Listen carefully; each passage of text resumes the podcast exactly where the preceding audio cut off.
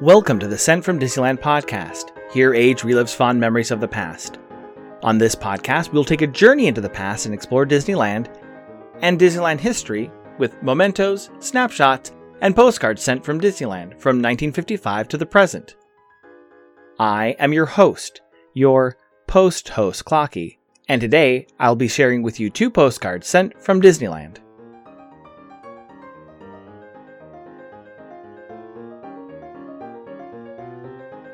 The front of our first postcard is a beautiful shot of the Matterhorn towering over the Mark I monorail red, the Autopia, and the cube for the submarine voyage. On the back it reads Monorail Matterhorn.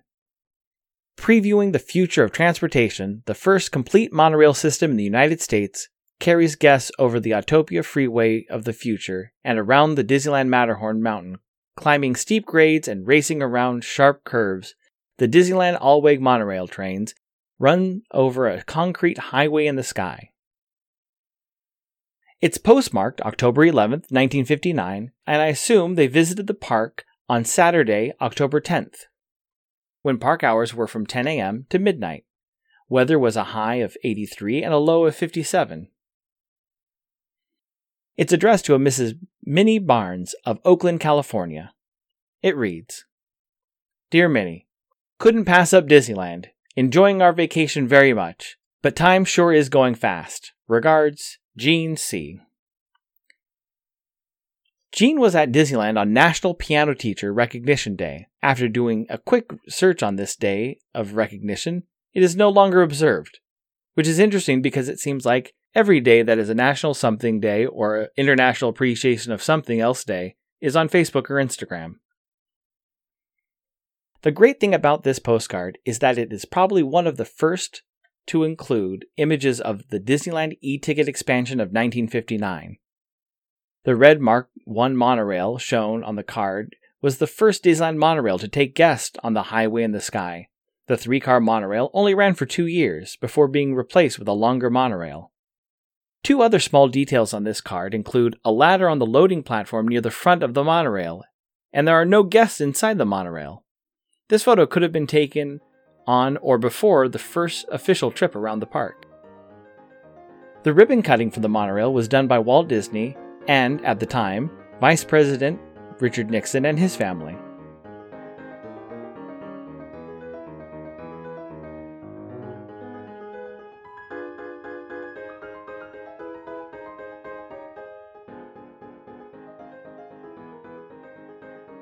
Our next postcard is another great photo of Tomorrowland. Two Mark II monorails, Monorail Yellow at the station and Monorail Red flying over the submarines, the gray Seawolf submarine starting its voyage, and two mermaids in the submarine lagoon. On the back it reads Submarine Ride. In Tomorrowland, you'll explore the mysteries of the seven seas aboard authentic submarines, viewing the lost continent of Atlantis the Mermaid Lagoon, and traveling beneath the polar ice cap. It's postmarked January 13, 1966, and I assume the senders visited the park on Wednesday, January 12th. Park hours were from 10 a.m. to 6 p.m. The weather was a high of 76 and a low of 40. It's addressed to a Mrs. William Bunn of Muscatine, Iowa. It reads Dear friends, I hope you're feeling better. We are having a wonderful time. Went here yesterday and rode on this submarine. It was a real treat and fun. Hope Thomas is getting along okay. Mrs. Williams. The submarines were added to Tomorrowland in 1959 with the monorail and the Matterhorn. The submarines were not futuristic, but were billed as an adventure through liquid space. This gave Tomorrowland an additional feature beyond showing guests the future, but including the discovery and exploration of the unknown. The mermaids pictured were only part of the attraction during the summer of 1959 and returned for a few summers in the mid to late 60s. One of the reasons cited for their removal includes sun and chlorine exposure. Looking at my Disneyland almanac, Mrs. Williams was there just after a Vietnam War protest.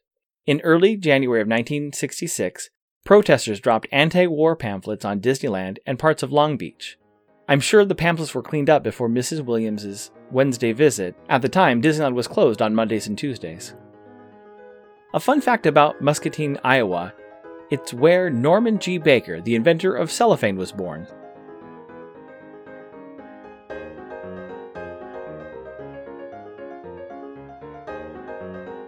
Thanks for listening to the Sent from Disneyland podcast.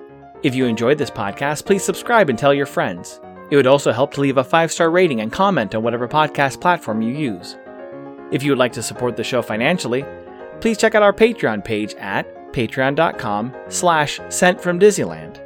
A special shout out to Random Olive, the first patron to this podcast, and to Elise Sharp, Zealot Infinity, Claire Voigtlander, and Alexis Robles. You can find me on Instagram and Facebook at Sent from Disneyland or on Twitter at Sent from Disney. For questions and comments, please send me a postcard addressed to Sent from Disneyland, P.O. Box 44, Hood, California 95639. This podcast is not affiliated with Disney, the United States Postal Service, or any post office or Disney properties. Opinions expressed on this podcast belong to its hosts and the guest of the Sent from Disneyland podcast.